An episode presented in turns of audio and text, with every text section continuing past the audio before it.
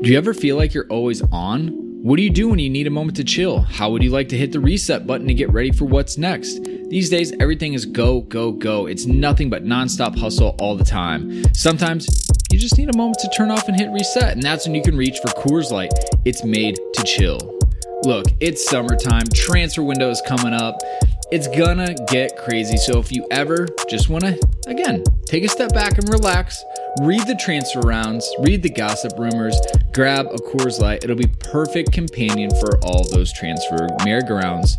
There's only one beer out there that's literally made to chill, and that's Coors Light. The mountains on the bottles and cans even turn blue when the beer is cold. That way, you always know when it's time to chill. When you need to hit reset, just open a Coors Light. It's mountain cold refreshment made to chill. Now that it's finally hot in Minnesota, I'm gonna be looking for an easy beer to drink. And Coors Light is perfect for that. It's lagered, it's cold filtered, and it's cold packaged. It's again made to chill. It's crisp and refreshing as the Colorado Rockies perfect for a moment to unwind. And so when you want to hit reset, reach for the beer that's made to chill. Get Coors Light in the new look delivered straight to your door with Drizly or Instacart. Coors Brewing Company, Golden, Colorado, and as always, celebrate. All right, so you're listening to this podcast right now, London is Blue. And guess what? We host our podcast on anchor.fm. That's right. If you're looking to host your own podcast, this is the easiest free way to get started. This got a content creation tool, allows you to record and the podcast right from a phone. That's right, don't even need a computer, but you can do it there too.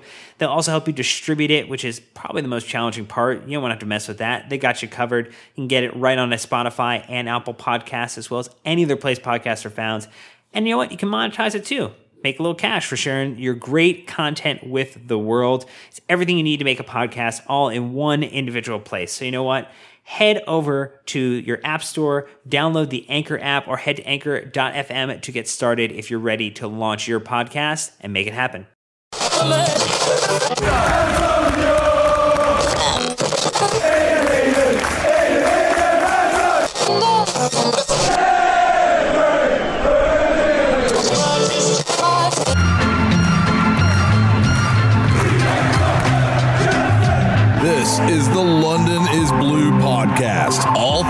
Chelsea, keeping you up to date on the latest news from Stamford Bridge. Match recaps, previews, presented by WorldSoccerShop.com. It's the London is Blue podcast. Here's your hosts, Brandon, Dan, and Nick. Welcome back, Chelsea fans. We are headed to Wembley, and in case you missed it, gentlemen, we're going to go to another cup final. Not one of Antonio Conte's specialties. We know he's kind of got a bad rap for that, Nick, but nonetheless, didn't really make it easy work, but we got through it 2 0 over Saints FA Cup final. I mean, is that I mean that's really the last thing we have to play for. Maybe we can sneak into fourth, but at least we didn't mess this one up. It's true. Uh, it, it, was a uh, an interesting second half, to say the least. But uh, but we're through to the final, and uh, an old nemesis awaits. So it should be uh, should be good fun. If you're uh, if you're here to go to a cup final, stomp your feet. Oh no no no no! We're not doing we're not doing that. No no no. If, If you, you don't wanna- Dan's referencing, you should go check out the Manchester City. Was it the title celebration video, Dan? It- it's terrible. Some um, Middle Eastern cable company's way of celebrating Manchester City's victory, and uh, all credit to them for having played uh, exceptional football the entirety of the season uh, and playing it extremely poorly from advertising their success um, in this partnership. But uh, there's lots of drums. There's a, there's Yeah. clapping. There's shouting hooray. And it is ultra cringeworthy. So if you're looking for an additional laugh this week, uh, recommend checking it out. There, there's there's going to be an FA rule next year that says if you produce a video of this quality, that you will be deducted 20 points in the table and uh, potentially lose all rights to your title. So, um, yeah, it's horrible. Back to you, Brandon. The fact that Man City were complicit in that just blows my mind, honestly. like they do so many uh, things It- well. And it does look like if you look into Aguero's eyes during it, that you just see his soul dying, and you know, it, it does bring me a little joy. Not gonna lie. I I want to know, like, so I, I work in advertising, and I want to know the like the director and the producer of this if they were just like, oh yeah, we nailed it. like this is good. Everyone's clapping and stomping. This is excellent. It's one of those songs that gets stuck in your head and never leaves. Um, all right. Well, anyways, we did have a couple more iTunes reviews, Dan. So thanks for them, right? Just, you know, some people doing good deeds. Yeah, drop it five stars. But, you know, these are the people that don't need recognition. You know, they didn't actually leave a text based review. They just dropped five stars and kind of carried on with their day, which, you know, we, we, uh, we're thankful to those nameless heroes. So thank you very much for that. And again, if you leave a little iTunes review and you want to get a shout out, don't have to, but if you want to, just drop a little iTunes review between now and the next podcast versus Swansea, and we'll give you some love at the beginning of the show. Oh, absolutely. It, not all um, heroes wear capes this so. week, but uh, all right, uh, Nick. Though uh, Chel- new kits will be getting released very soon. Obviously, we have a connection on how to get them. Correct. Uh, just spoke with our friends at, at World Soccer Shop this week. Um, so you know we're anticipating uh, in the next few weeks that the uh, the new Chelsea kits uh, will be released.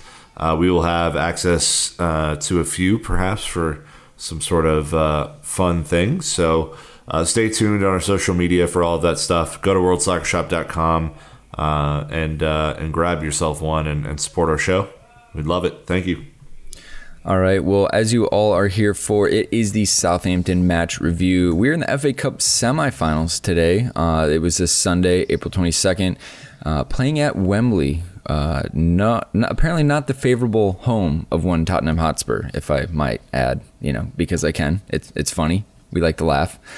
Chelsea won two nothing. Uh, Dan though lineups obviously only a few days rest. Conte always talks about it. I don't know if players can recover, yada yada. Rested some people in the midweek match against Burnley. How did we line up?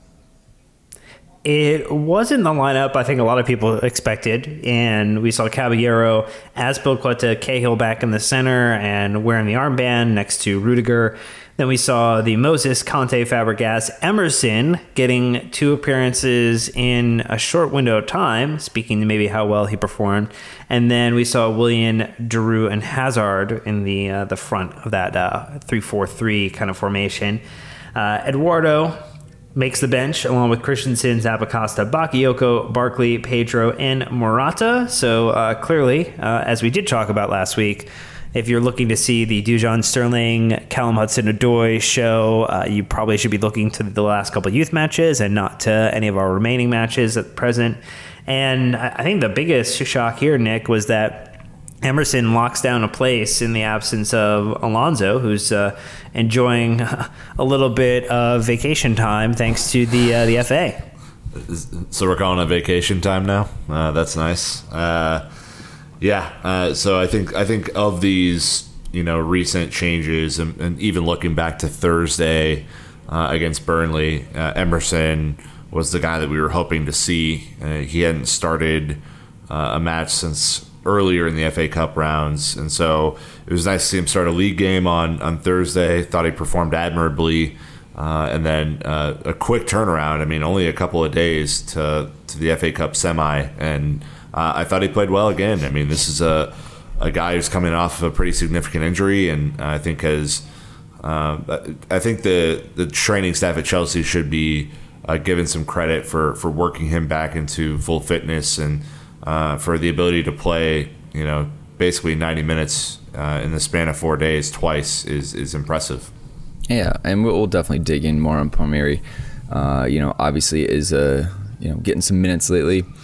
Interesting though, like you said, Zappacosta left on the bench. Um, you know, Moses coming in, which will be kind of interesting to see how that plays out the rest of the season. Um, anyways, uh, from a goal standpoint, uh, we had a couple, which is awesome. Uh, more exciting, we had a clean sheet. Rather questionable that we kept that clean sheet. Uh, uh, is uh, slippery hands but, Caballero. But what? Yeah, whatever could you be referring to, Brandon? I My word, I don't, just I don't get it could could not believe that he tried to catch that on his goal line. You just you punch that out. Anyways, uh, Giroud in the 46th minute. So obviously it was the second half for us is when Chelsea turned it on. Uh, but anyways, Dan, that's right. The the you know Frenchman can getting in the start uh, with Willian Hazard behind him, and uh, he looked well today. Got his goal. Yeah, and uh, credit to two former Arsenal players in the build up and execution of that goal. Cesc with his long bomb forward to Hazard. Hazard kind of holds up the ball just enough to dish it to Giroud, who manages to tiptoe around, maybe loses balance, but keep it just enough to kind of toe poke it in at the end there. And it really exactly what we needed to see after starting the first half in kind of a sleepwalk state. Uh, I mean, I don't know about you, Nick. I you know, kind of needed a, a mid match espresso to get me back in fine form, and, and Giroud was the individual to kind of spark that for this team. Yeah, the first half. I mean, we can just be honest about it. Was a snooze. Um, it, it wasn't. It wasn't like Chelsea were playing poorly. There, there just didn't seem to be the energy or the spark that you would have assumed an FA Cup final or FA Cup semifinal to have. Uh, so we're gonna fast forward through the first half because there's really nothing of note besides, uh, you know, a couple of uh, decent chances from Willian and Hazard. Uh, this uh, Giroud's goal was pure class. I mean, especially on the there's four different replays that Fox was showing of him dribbling through very delicately to to put this in. Uh, I thought it was incredible balance and technique from a big man, and certainly was the spark that Chelsea needed out of the locker room. Brandon, oh, one hundred percent. And then came the 82nd minute. Um, Morata came on for Giroud later in the match, and he got his goal. Nick, it was kind of interesting. I guess I didn't even realize how much the fans had been hating on Morata for missing his one-on-one slash having it saved in the Burnley match. It was an it was its own Twitter moment for me in the app. Oh yeah, uh, this was very very good for Morata. He actually had a few more chances after um, after this goal too that, that he could have put in if not for some heroic blocks, but. Uh, a really good cross uh, leads into uh, his trademark header um, at the near post and certainly uh, fooled the goalkeeper. It looked like Brandon, who got caught kind of flat footed, uh, thought it might be going wide, I think. Yeah, you know, just. Uh, you know, sometimes, it wasn't a hard header. You know, it was like kind of dug into the ground. Yeah, sometimes you have your weight going one way, you can't get back the other. Sometimes you just like I've had it before where you're like, oh yeah, that's definitely going wide, and then it goes in the back of the net, and you feel really stupid. Um, but you know, I was never at the same level as uh, as McCarthy was, so I'll let him figure uh, that don't, out. Don't don't sell yourself short. Yeah, yeah just uh, way short. You know, Brad, Brad Guzan was the only one standing in your way. Gosh.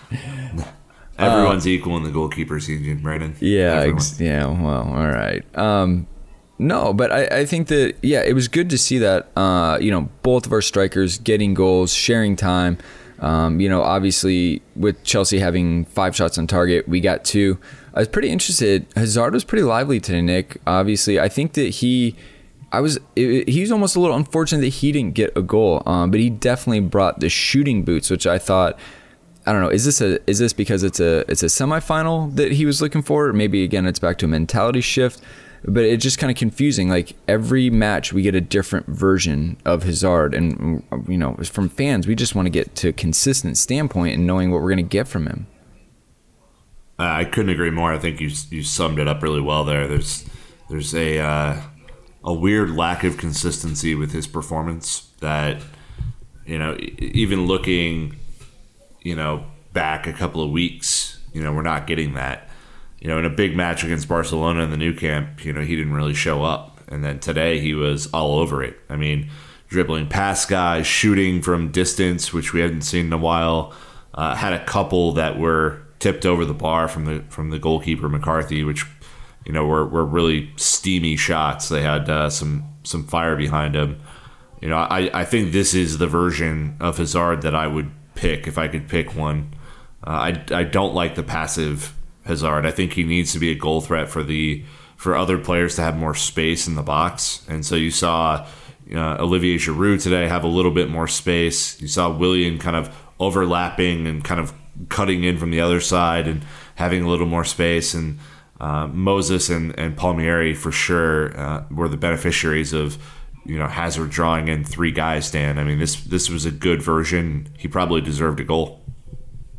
I would agree with that 100%. I think we've seen a, a roller coaster for, I mean, all of Chelsea this season, and every player has had uh, ridiculous highs and lows. I think the only player who's been consistent throughout the entirety of the season has been N'Golo Kante, and the hazard that we're seeing right now, if we can see him the remaining several matches, and he, he would be the one to help us push for a, a top four finish if the Spurs. Um, now bereft of a 10th season without a single trophy victory and a crippling loss to Man United, potentially see a downturn in form and some draws and some losses.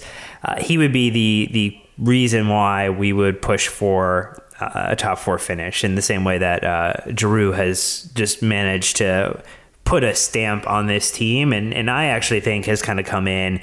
And We've talked a lot this season about leaders and where Chelsea was going to get one, and somehow I think we found oh, the one leader on Arsenal has managed to uh, make his way into the Chelsea locker room, and, I, and that that to me is one of the more bizarre narratives of this season. I mean, with with Hazard, honestly, um, I don't think anyone complains when he runs at people. It is just so much fun to watch. Um, we'll just have to kind of see how the rest of the season goes. I, I, you know, I do kind of buy into the the idea that he's kind of saving it for the World Cup. I could see I could see him being a player like that, I don't know. We'll we'll have to find out. But anyways, let's talk about the strikers. Obviously, Giroud, Morata, they're the two main men up top for Chelsea. They're actually the only two strikers we have on our roster right now because Chelsea are efficient. Why have three when you could only have two? Um, Dan, do you think that? I, I, I, don't think that's how it works. Yeah. I don't think that's how it works at all. I mean, not not to anyone else in, in a top division, but Chelsea is, is different. Dan, you know, we're ahead of the game. Exactly, we're ahead of the game, guys. Someday there are going to be rules that you can't have three strikers on your roster, and we're just preparing ahead of time to get there. And so I think it's really important that we do this. This is the visionary that that you know we don't grasp as fans. That the club is you know taken. All right, never mind. I'm kidding.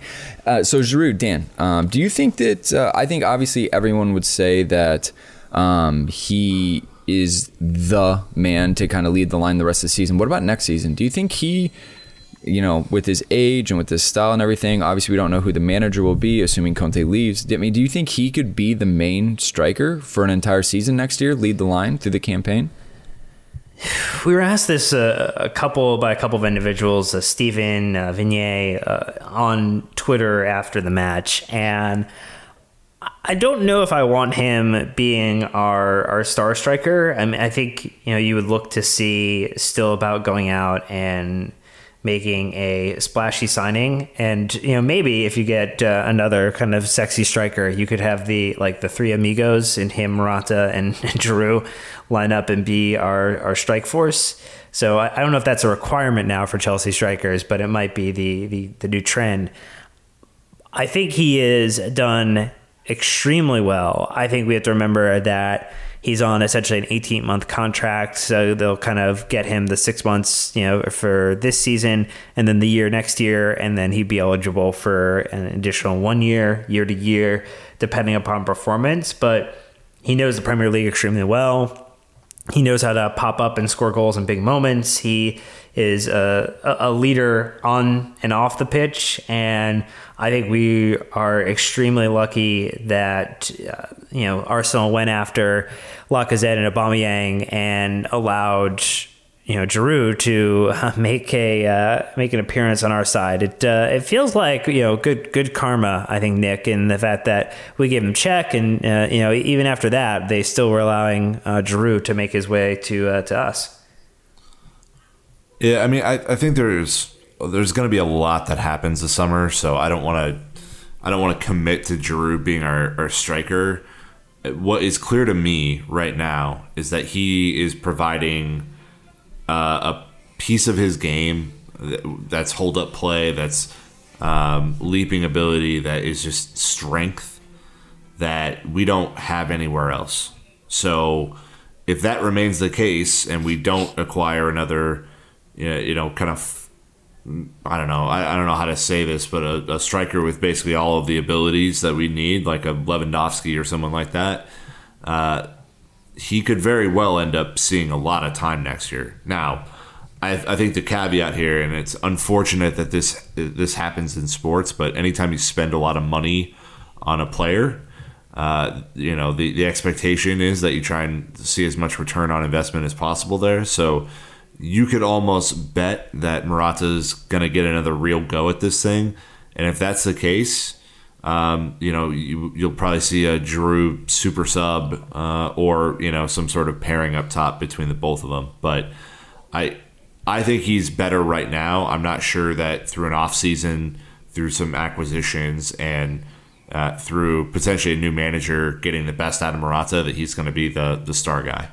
Well, and, and I think the other thing to consider too is you know for, formations might change. You know, we are going to have other personnel changes that may or may not impact you know uh, Giroud in in Morata. So th- there's like a lot of question marks. I think it, it's healthy to have him on the team, and I think you know he will be you know he'll be with Chelsea for you know at least another year. So it, what his role is going to be is going to be the big issue, and then I think the the other question that you hit the the nail on the head on there, Nick, is like what ends up happening to Morata with a, a full preseason now with a, a year in the a year in the Premier League, a World Cup with Spain, where maybe he can impress specifically with Costa running into uh, hamstring issues again. And uh, I mean, look, you know, the, the, the the best thing that we could get out of both of this is that these two individuals continue to push each other to produce at a higher level. And I think you you, saw that today when Morata came on. I think he you know stood up a little a little more. I think he knew the importance of scoring a goal, specifically having gone from being a substitute on pretty much every team that he's kind of been on to coming here with the goal of being the primary striker and then falling back into the substitute option.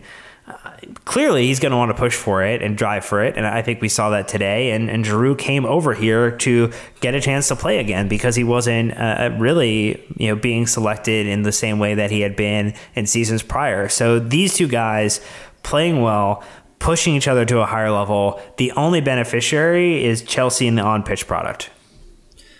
I think that with Giroud, he creates a really good level, uh, kind of of quality player that essentially Morata, whoever else, the youth players, he sets a really good example of, hey, you're to have to get to a better level than where I'm at to be Chelsea's number one striker. And I think that's a really good situation.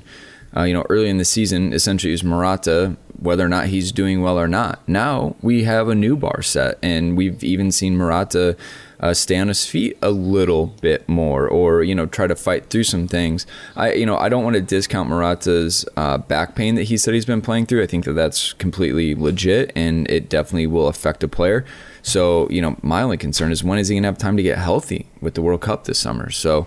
Uh, hopefully he yeah. can he can get back and get back to 100% and come in fresh and ready uh, for the upcoming season. But you know what a great situation to have where you buy uh, a veteran striker who comes in and just raises the levels. Uh, you know, I'm not going to say you know he's he's in line for captain or anything, but I would say that Giroud has has stepped up in the locker room as, as someone saying, "Hey, these performances they're not good enough." West Ham, uh, you know, these Bournemouth matches, things like that. I think that he's got a, a, good amount of kind of respect in the locker room and, and is somewhat vocal. And I think that, um, you know, as we talked multiple episodes about how we don't have, uh, you know, national team captains, we're, we're struggling for leaders maybe. Um, I think we're getting a really, really good deal out of this Giroud signing personally, both on and off the field. Well, I, would quickly say too, I'm going to translate that to on the field. You know, I, I do think it, whether or not you know, Morata intends to be floppy, I guess would be the word. um, I, I do think that, you know, when Giroud takes a few knocks and gets back up and gets on with it and then scores a goal, like he probably inspires more confidence right now um, from the other, you know, Chelsea players on the pitch than than Morata does, just due to attitude. And I think that is a really important thing. You know, it's we've talked about you know all the stuff that Morata kind of has to get out of his game to be a top level striker in the Premier League, and I think Giroud is providing a glimpse into what that can look like. Now, I mean, they have different styles of play, and I think you know we have to respect that, but it certainly is interesting to watch because uh, there, I think there's a confidence being built in Giroud, even if he doesn't score. Um, that is is really important, and you know, hopefully they can uh, push each other to be great. That's the best case scenario. What about Emerson Palmieri? So we've gotten to see 180 minutes of him now. Um, I, he is dynamic. He is an athlete, and he is fast, uh, which those are great characteristics to have, Dan, when you're playing in the wingback position.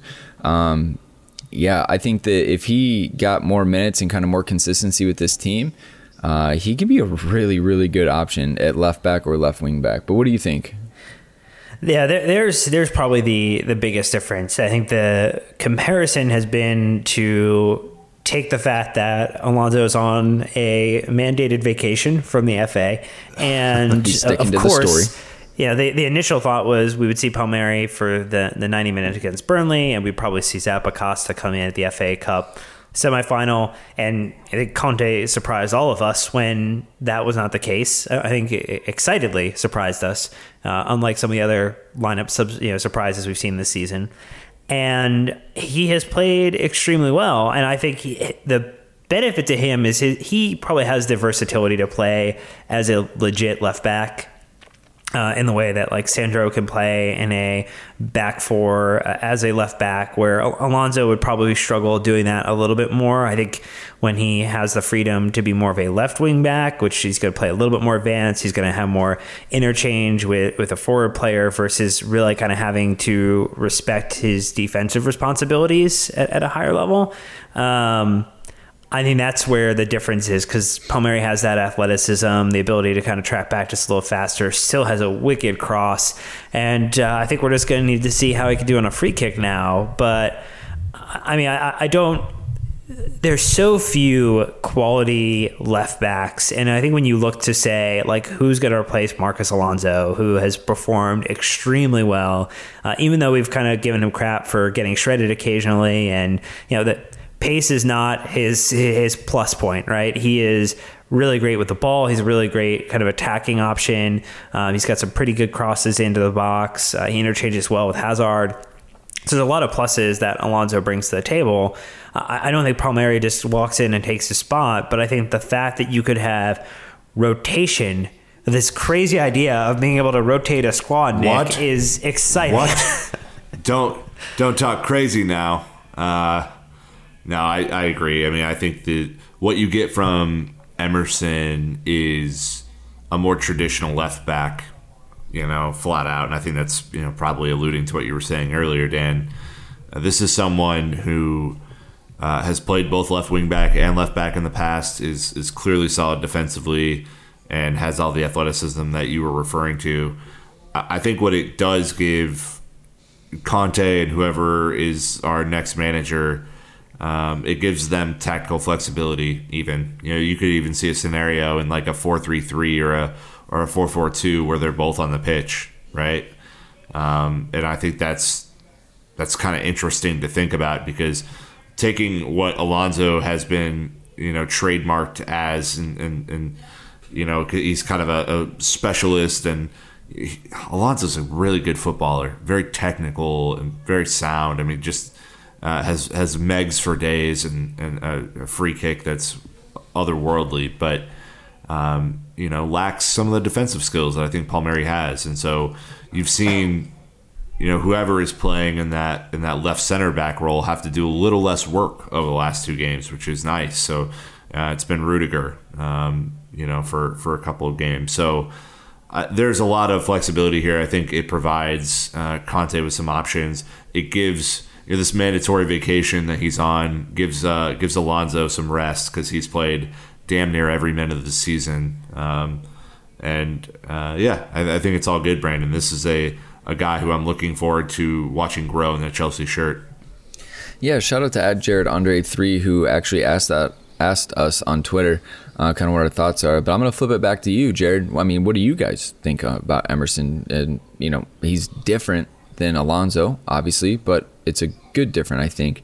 You know, also talking about Marcos Alonso, how crazy is it that he's such a kind of niche or specialty player that if you go to a four at the back, he no longer has a spot, and if you do a four three three, four four two. I think you probably you could get away with him in a four four two, but if you did like a four three three, he's not an attacking winger either. Like he can play for a very few number of teams in the world, and I think that that's just I don't know. That's just a crazy situation. So depending on you know Chelsea's formation and play style next season, he could go from being absolutely crucial for two seasons, playing some of the most minutes out of anyone on the team outside of a goalkeeper, to non existent.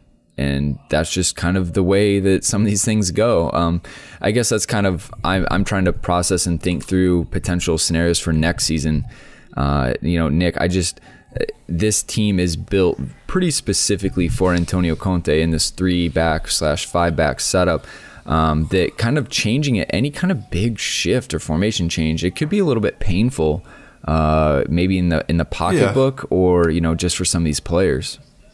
I, I would say yes, but I also don't think you're necessarily giving Alonso enough credit for being uh, just a good footballer. Like in, in a in a four three three formation, I could easily see him slotting into the midfield. Um, you know, Kante as a holder, maybe Bakayoko as as a, a forward looking option, and then Alonso as a guy who can go and link up.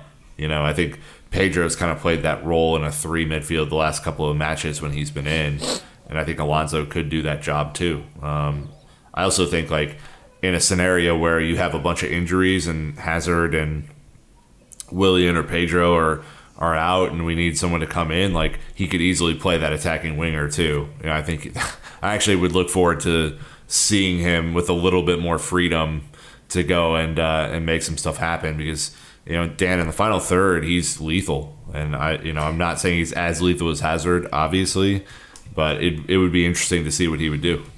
He knows how to score and I think different from many of the players in our system currently. Uh, some great ones like N'Golo Kanté, and some who are struggling in form like a Bakayoko or a Drinkwater. Um, he he would score from outside the box, wouldn't be afraid to to take the shot, and gives you a lot of flexibility. Uh, specifically, if we do go to like a, a, two striker up top, if we look to bring in. Um, uh, Hudson-Odoi, uh, Leon uh, Bailey. Uh, I mean, there, there's a lot of different options we, we potentially could be seeing next season.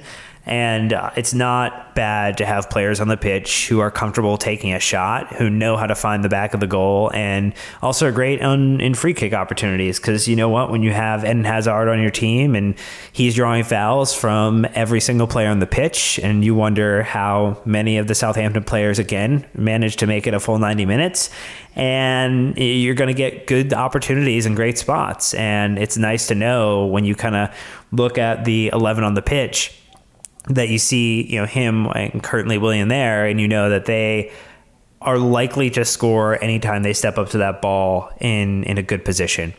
So, uh, you know, I, I think we're not preaching or saying that Alonso is, is not going to be an option for this team next season. I think just like everything he's ever done, he's going to have to fight for his spot in his position the same way he only got his first call up to the Spanish team, national team, just this season. And he only, you know, he won a, a PFA Player of the Year, and that's voted on by the players. So, you know, you might kind of be sitting at the armchair and being like, man, we could do so much better than Alonso. Uh, a, it's really hard to find great left wing backs or left backs or left wingers, whatever you want to kind of call him in his positional status. And I think, secondly, um, the players see how valuable of a contributor he is, and I think that speaks a lot to what he does offer on the pitch. Nothing, nothing taking away from how good Palmieri has been the past two games, but I think again, just like Morata and Giroud, the best thing that could happen is these two guys push each other to play at a higher level, and now whomever the next manager is has a great and difficult decision between two players that are pushing each other to be their very best.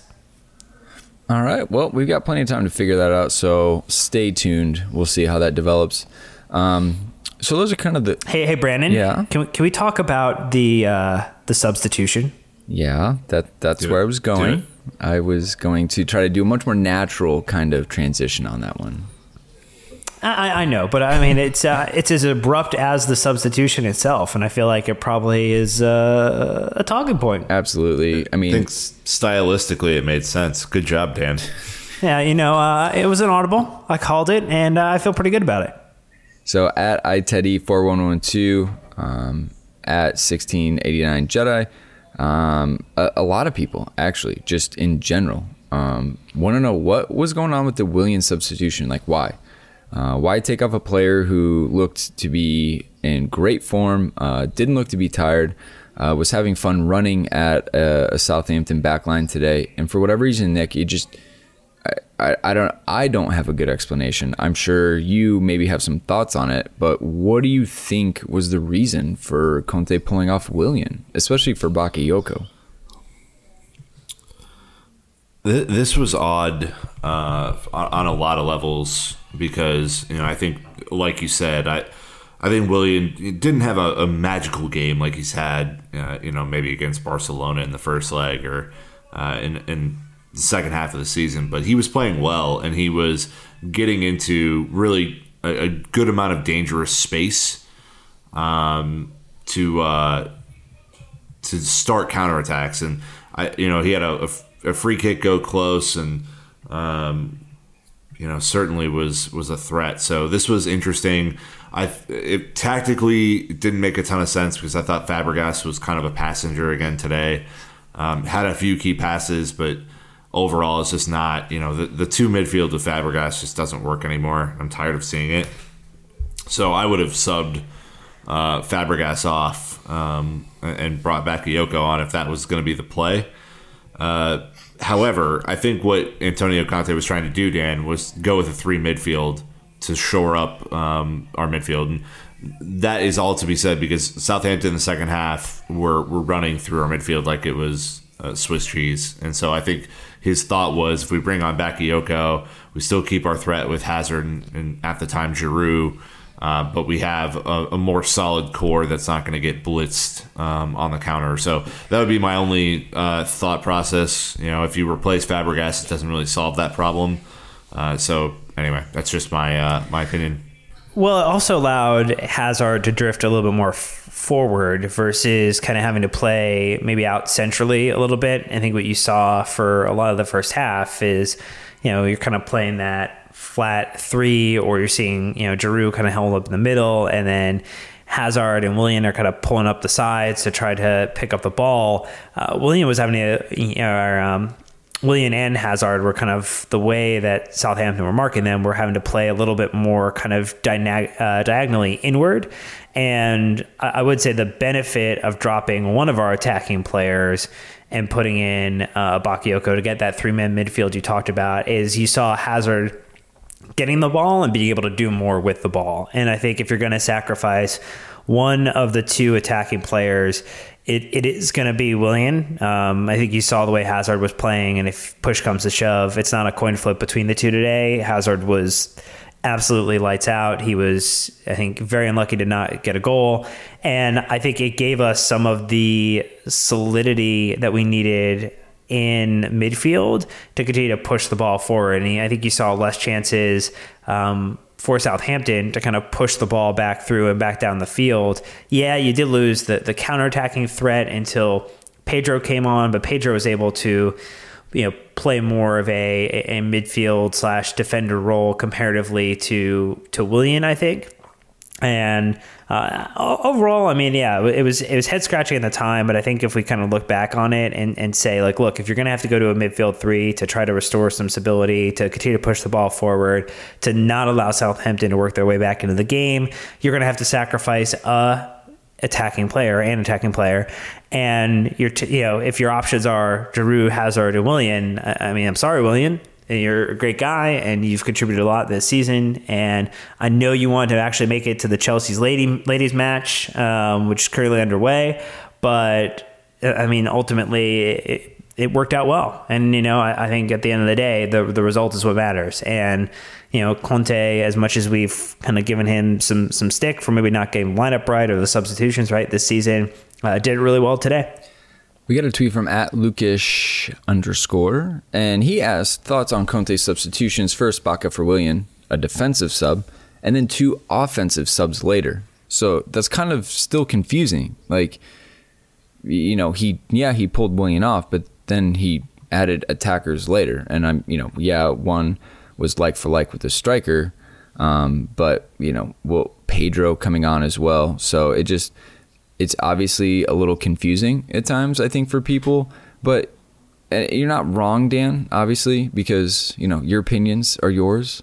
but how frustrating is it that it's like, oh, hey, Hazard showed up today. We should let him play.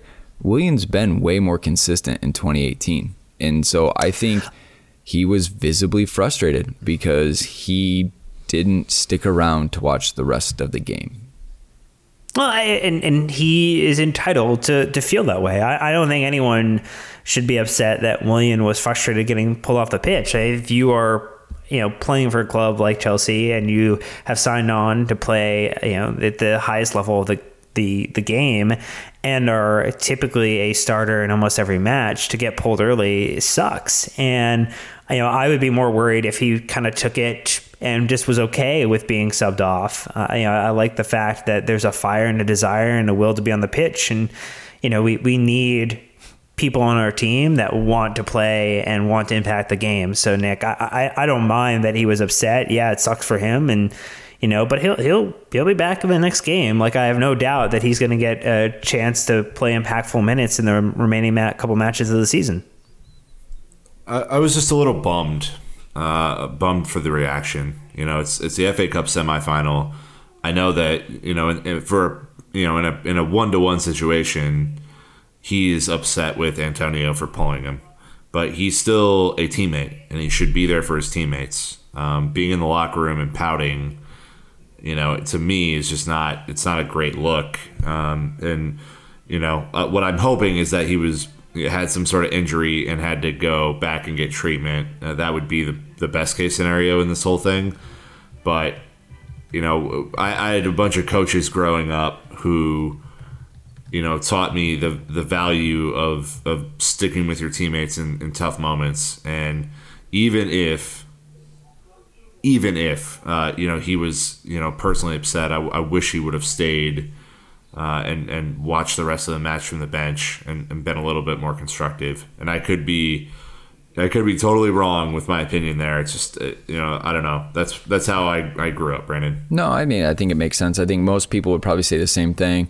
Uh, my take is that I don't think I think it'll annoy Conte more than the players. I think the players understand because they've all been in that situation. So I don't think any of the teammates will kind of hold that against them. I think it's more him making kind of a statement to Conte. But anyways, let us know what you guys think about that. Obviously, like I said, we got a ton of um, you know questions on the Willian thing. Happy to hear your guys' uh, opinions as well. Uh, I don't think we need to jump right to Willian's leaving though. That that might be a little extreme, kind of based on what I've seen on social media. Yeah, but extreme is where we live. You know, that's how this show operates. Yeah, and here's We're, here's the proof. Our man of the match poll, right, Dan? Always at eleven. so yeah, man of the match poll, Dan. Show us how extreme you really are. Well, we, we you know it's it's good to be back. You know, we haven't haven't run one of these and talked about it on on the show for a little bit, and you know you have uh, Darrell OG, uh, Olivier Giroud, and you had mm. uh, the Belgian Boo or Bo uh, Hazard, and you had the Energizer Bunny and Golo Kanté, and then uh, Marky Mark Hughes as uh, the four options today. And uh, no surprise, Eden Hazard runs away with it, 56% of the vote. Uh, obviously, we did this podcast a little early. There's still uh, many hours to vote. Um, and, and, you know, I don't think it's going to change too much, though. All right. Well, before we get on to the social media questions, I do want to turn it over to Nick again, um, talking about our promo code on World Soccer Shop. Correct. As I said earlier, there will be new merch coming out. New boots for for your summer league? Check. World cup kits. You know the world cup starts on june 14th so start getting those. That's a check. Uh, the new chelsea kits and all the new associated merch you know for for next season. That's another check. Uh, london blue or london pod sorry is our code. Uh, 10% off site wide uh, just apply it at the uh, the checkout process and can be used for some customization or uh, just to, to help you out from the from the price standpoint. So do that. Code is London Pod, all one word. Awesome. All right. Well, to kick off our social media questions, we did have another Yappa. So let's go ahead and play that and then kick it off. Here we go. single figure. Hi guys, We're from London.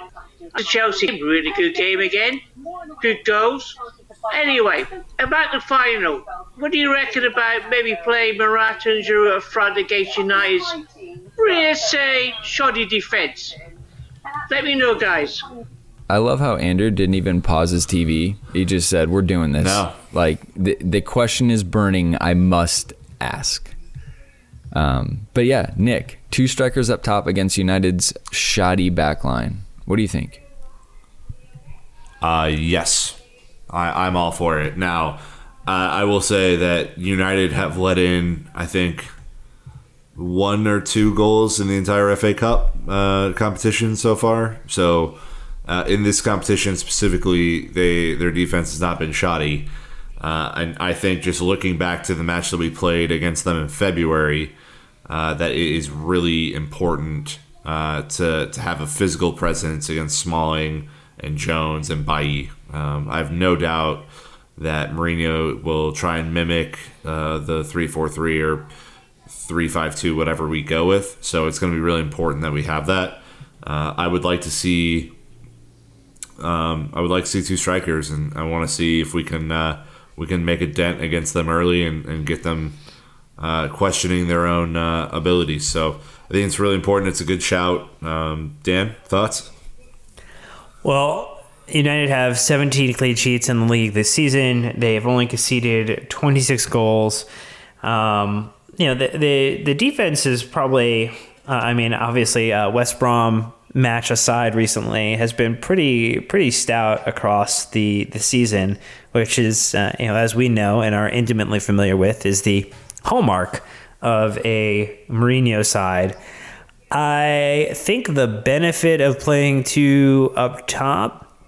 Um, now, Nick, are you saying that you would say Morata and Giroud, or are you saying Giroud and Hazard playing as a part of the top two? I know. I, I want I want both of our strikers. I want Morata and Giroud. Yeah, I, you know, I think that's it's a good call because you're going to want Hazard to have some type of barrier between the the hackathon that is most certainly going to endure for the 90 minutes of that match, and um, you know, I would not be surprised if uh, you know someone gets sent off because they're they're going in hard on the challenges. But uh, yeah, I think anything that you could do to help ensure Hazard can have his best game and play a, a little less encumbered by the the knocks that I'm sure are being uh, planned for him to be taken uh, would be beneficial.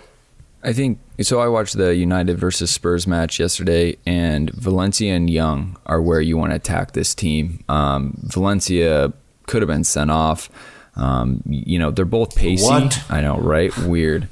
Uh, they both have really good pace, but they're not great defenders. You can get in behind them. Dele Alli and Heung-min Son both turned Valencia multiple times, uh, and that's where they're having some success. Is is on the wings out there. They don't really like to step out and challenge. So I think that is really beneficial for Chelsea if we can get in those places and having the two people in the box uh, for service um, would be a great kind of setup to have. Now, whether or not, you know, tactically that's how we set up and that's how we play, that's a whole nother story because um, Chelsea haven't been real big on crossing it unless we're literally on the end line. So uh, we'll see how that goes. Um, next one we did have, though, was from at Dur underscore Lemke. Love this one. He says, Is this the win that somehow propels us to fourth? Since I'm all emotional, I'm hashtag Conte in. Well, um, The, the, the I- math I- is is still not good. Like the No, math but- has not improved on a week to week basis, only in the effect that uh, Spurs and, and Brighton drew, and, and that was a, a nice two two result. Or uh, no, sorry, uh, Liverpool uh, drew, and that was a nice two two result for them to drop some points. Um, I mean, the the likely target is to catch Spurs, right? And you know, we were having a conversation about this. I think on Friday as as a group Yeah. because I think we were kind of trying to figure out what needs to happen through the remainder of the season to to try to make this work and I mean it's it's a lot of, of luck. I mean here here's the reality. We need to win out, including a match against Liverpool and Mohamed Salah, who has absolutely been immense this season. Yeah. Uh, and then Spurs need to either lose two And you know, I think the li- likely candidates there would be Newcastle and Leicester uh, potentially being able to step up, lose one and draw two. Um, since we can't reach the goal differential, or they have to draw three of their remaining four games, and so uh, that is also incumbent upon us to win out in our remaining matches. And outside of you know, outside of the match against Liverpool, you would say that us playing Swansea, us playing Huddersfield, and us playing Newcastle, uh, you you should have a, a, minimum of nine points, but you you should be able to potentially collect anywhere between ten to twelve. And uh, the, the, the problem is we, we saved it to too late. And uh, as much as Nick wanted to purchase a time machine and go back and alter the fabric of, of time and space and the fourth dimension and change the Watford, West Ham, Bournemouth results, uh, we're at where we at we're at today, and we can't go back and make that happen. It uh, it just makes you angry at previous results. It's it's too little, too late. We're not making Champions League. I you know sorry to burst everyone's bubble. I know we have some some decent results in the last couple of weeks that you know the, the the chase is back on. You know I've seen that tweet every single day. It's it, it is naive to think that we are going to be in Champions League. Um, I, as Spursy as Spurs are, I cannot see them losing to Newcastle or Leicester or even drawing. You know the, their last three matches. I, I just think that is a pipe dream. So what we do need to do is we do need to prepare for Europa League football, and uh, we deserve that. We were not very good in the second half of the season. I think we, you know, I think we're 13th since 2018 started uh, in the table, and it's not good enough. We don't deserve to be in fourth, and you got to move on and, and get better next year. But uh, you know, if it does happen, it'll be amazing. But it, it will only be because other teams deserved it less than we did, not because we deserved it more. Unbelievable is what that would be if we ended up in fourth. Um, one from at Jason Wyatt 96 says, I'd like to see Loftus Cheek partner Kante in the midfield next season. Do you think that would work? He also says, I think Hazard yes. should play bad for the rest of the season to keep Real Madrid away. Laughing emoji face, fingers crossed. Dan, uh, Loftus Cheek with Kante. I like that because uh, those are two box to box guys. You don't have like limited mobility with Drinkwater or no defensive ability at all with Fabregas. Uh, again, he's not standout in one of those areas, but he's dynamic in kind of all areas.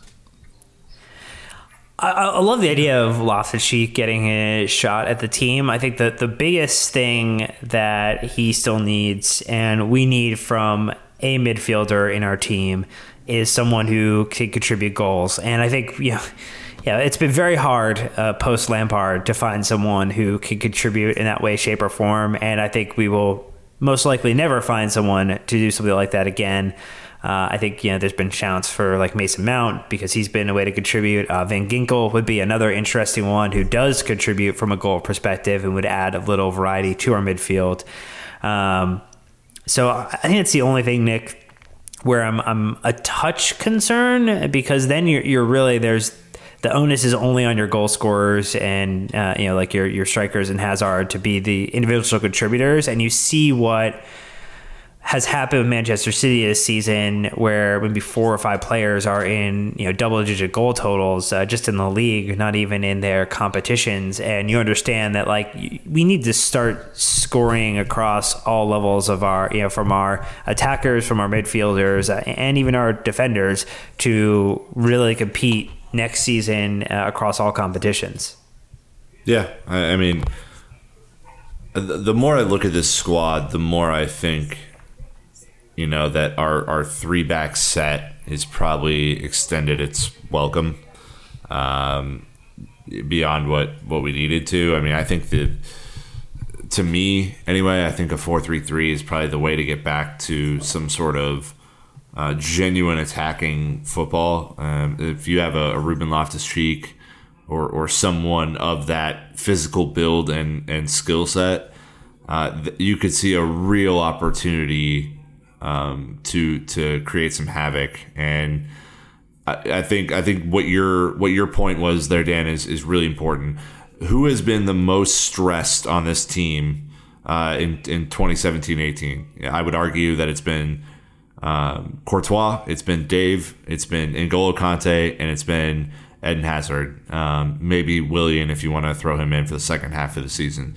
We're relying so much on these guys to make magic happen, and what we need is a system that plays to everyone's strengths, and we need a, a more physical midfield, um, and that is uh, assured. So. Uh, you would hope that Bakayoko could figure it out and get back to his Monaco form.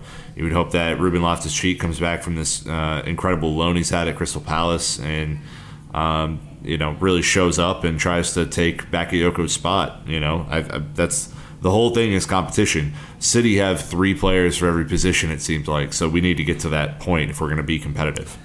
All right. Well, shout out to Mike who's producing this and says we uh, need to invest heavily in horse placenta just to keep Ruben Loftus Cheek healthy. So No, no, you, you just got to go to that same place Kobe went in Germany. That that's that's all we need to do. Just book a, couple round trip flights throughout the entirety of the season. We'll be good. yeah, he alone will will advance in meta, sports medicine with uh, the different types of injury prevention methods that he needs. Um, okay. All right. Well, anyways, hey, thanks everyone for all those social media questions. Really appreciate it. Uh, loved the RLC kind of Kante uh, midfield, you know, discussion, especially because, like as I've mentioned before, I think that is the one area that is completely ruined Chelsea's season because we didn't get uh, the players we needed there.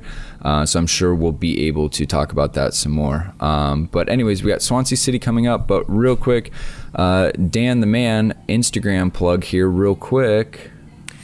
So uh, exciting to announce that uh, you know we're going to have some current and former uh, Chelsea players like uh, and maybe like a and potentially a Wow. and maybe even uh, who joined us when we were in London to talk about Chelsea. And we're going to drop some of the announcement of that content first on Instagram. And uh, Brandon is telling me that he is going to bleep out the names of the people I mentioned.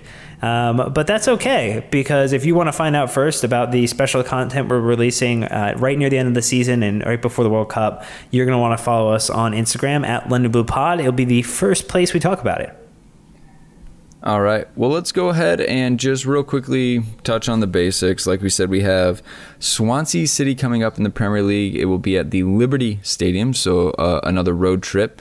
Uh, this coming Saturday, April 28th. So the guys will get a full week off. Nick, as we were just talking about, Swansea getting smashed by City as they make their championship uh, almost official, at least in this sense. But Swansea, not a lot to play for.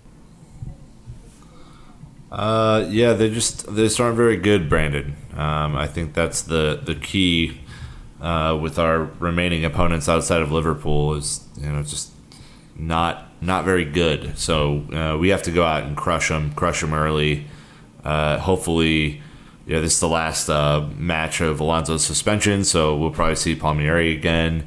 Uh, we'll, you know, Victor Moses has been on a, a pretty good run of form in the last few matches, so you know, imagine we'll see him. Perhaps we see some Bakayoko. Um, you know, it's it's kind of up in the air, and it, it, could be another you know opportunity to test out a two striker formation and to see, you know, maybe a, a Hazard in that deeper lying playmaker role. Uh, I don't know. I, th- I, think there's a lot of possibility here. Uh, Dan, what are your thoughts?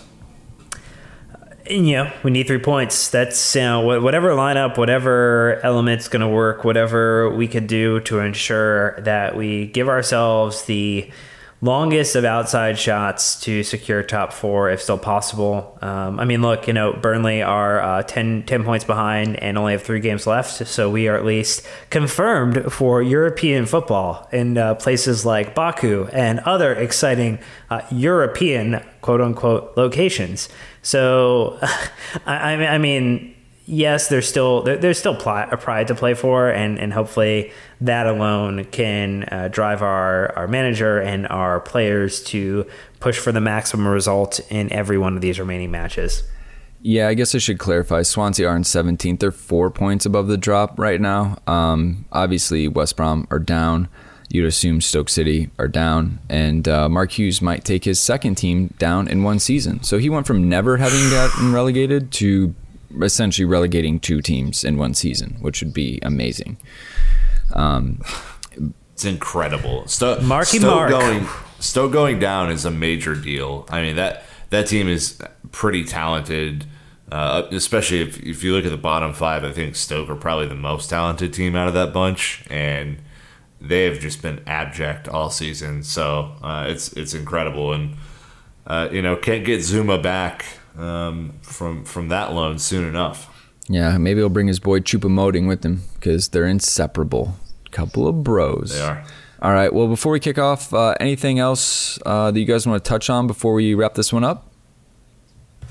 I think there's one last final thought, which is the only um, you know sad point in the Chelsea Spear weekend, and that is that uh, Roy Bentley, uh, another uh, Chelsea legend, uh, gentleman, has uh, passed away. So it's not been a, a, good month and a half here for uh, former Blues, and I, the the nice narrative behind all of this, even though he has passed away, is We Are the Shed threw up a, another campaign to get the you know, uh, kind of whole display put together. And John Terry reached out immediately to pay for the entire amount that they were asking. And I, I mean, you just, you just can't have a better uh, individual to represent your team and to be a spiritual ambassador for uh, this club and everything he does, other than John Terry. And uh, again, class act. Uh, really nice to see We Are the Shed putting together another uh, quick turnaround on a tribute to uh, a former uh, Chelsea player captain. So, yeah, sad, but nice things to kind of see in that piece. Rest in peace, Roy Bentley. All right. Well, anyways, that's what we've got, Chelsea fans. Uh, thanks so much for listening. Obviously, we will, we will be back next week. Uh, it is um, you know, uh, it's nothing but three points. That's essentially the theme of the season at this point. So we'll just kind of keep on plugging on. If anything happens this week, we'll be sure to chat with you guys. But until next time, Chelsea fans, you know what to do. Keep the blue flag flying high. If you don't want the conversation to stop, Make sure to follow the London is Blue podcast on Facebook, Instagram, and Twitter. And if you want to support the pod, you can leave a five star review in iTunes or donate on patreon.com. The London is Blue podcast, presented by WorldSoccerShop.com.